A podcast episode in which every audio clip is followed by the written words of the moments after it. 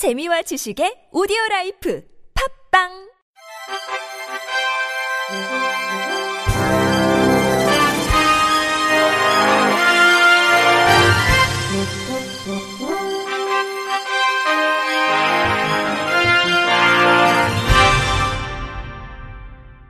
청취자 여러분 안녕하십니까. 시월 이십일일 금요일 케이비아이씨에서 전해드리는 생활 뉴스입니다.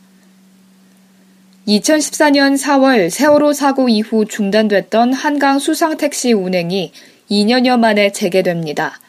서울시는 한강 수상관광 콜택시가 이십사일부터 운행을 시작한다고 이십일 밝혔습니다.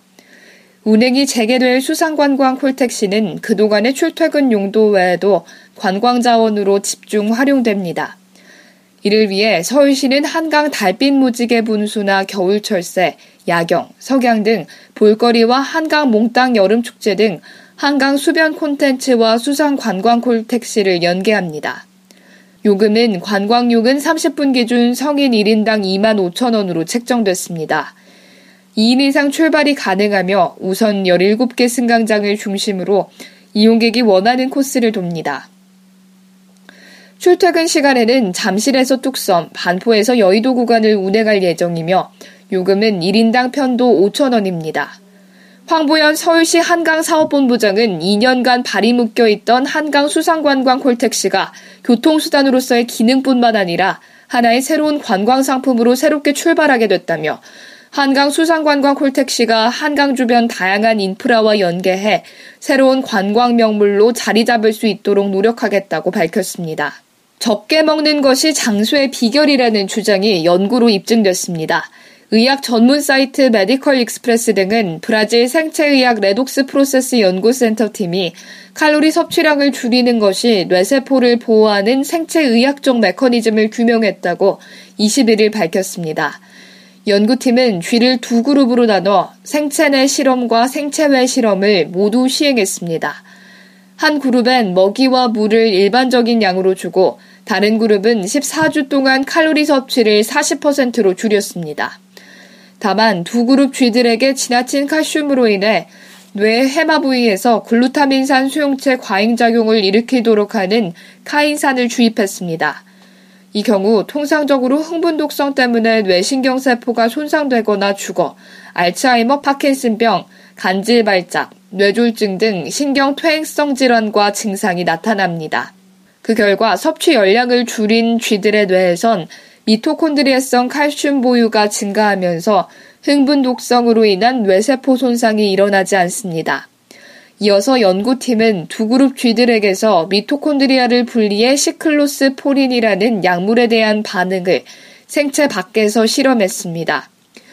이 약물은 시클로필린 D라는 단백질의 작용을 방해해 미토콘드리아성 칼슘 보유를 증가시킵니다.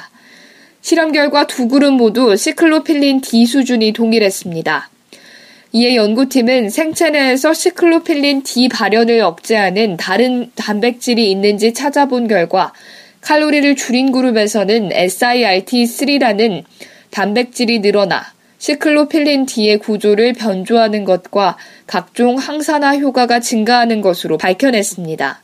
논문 주저자 이그나시오 아미고 박사는 칼로리 섭취를 줄이면 각종 신경퇴행성 질환을 일으키는 뇌의 산화 스트레스 통제 능력이 커짐을 보여주는 것이라며 관련 치료제 개발에 중요한 정보를 주는 연구라고 밝혔습니다. 지금 농촌에서는 벼수매가 한창입니다.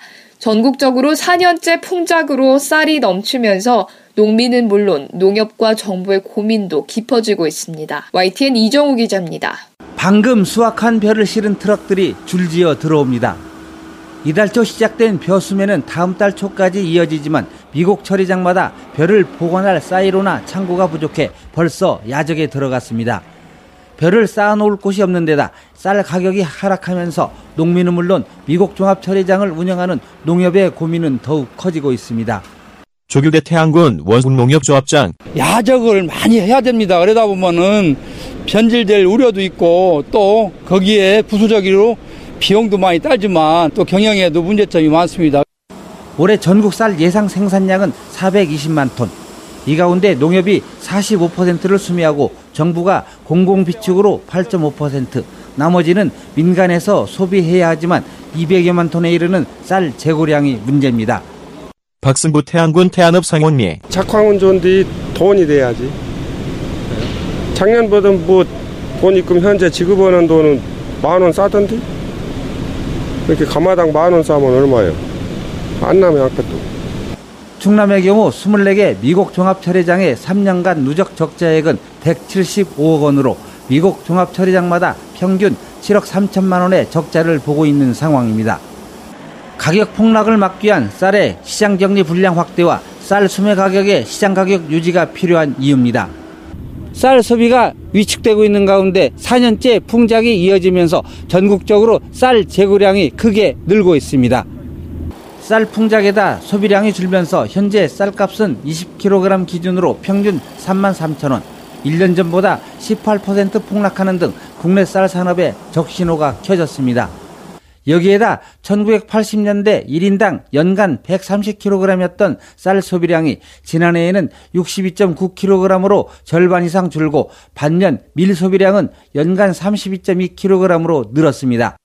유천영 농협 충남 지역본부장. 전 국민이 아침밥 챙겨 먹기 또는 수입 밀가루 음식 섭취 자제 등으로 우리 쌀 소비 운동에 동참을 해주셨으면 큰 힘이 되겠습니다. 대풍으로 늘어나는 전국 쌀 재고량. 농민과 함께 정부와 농협의 고민이 더욱 커지면서 범국민적인 쌀 소비 진작책이 필요한 시점입니다. 와이티엔 이정우입니다. 가을철에는 낮은 온도와 바람으로 인해 피부가 쉽게 마르면서 수분 함유량이 줄어들기 때문에 피부 관리에 특히 주의를 기울여야 합니다. 피부가 건조해지면 각질이 일어나 거칠어지기 쉽고 탄력도 쉽게 떨어집니다. 피부가 특히 건조한 아토피 피부염 환자는 더욱 주의가 필요합니다. 건조한 피부를 관리하기 위해서는 평소 자신의 피부 유형에 맞는 클렌징젤을 사용해 피부의 이물질을 깨끗이 제거해야 합니다.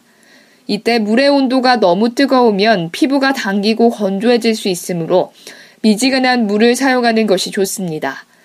장시간 목욕을 하는 것도 피부를 건조하고 거칠게 만들 수 있는 요인이 될 수 있어 주의해야 합니다. 영양 상태나 휴식, 적정 수면도 피부를 관리하는 데 도움이 됩니다.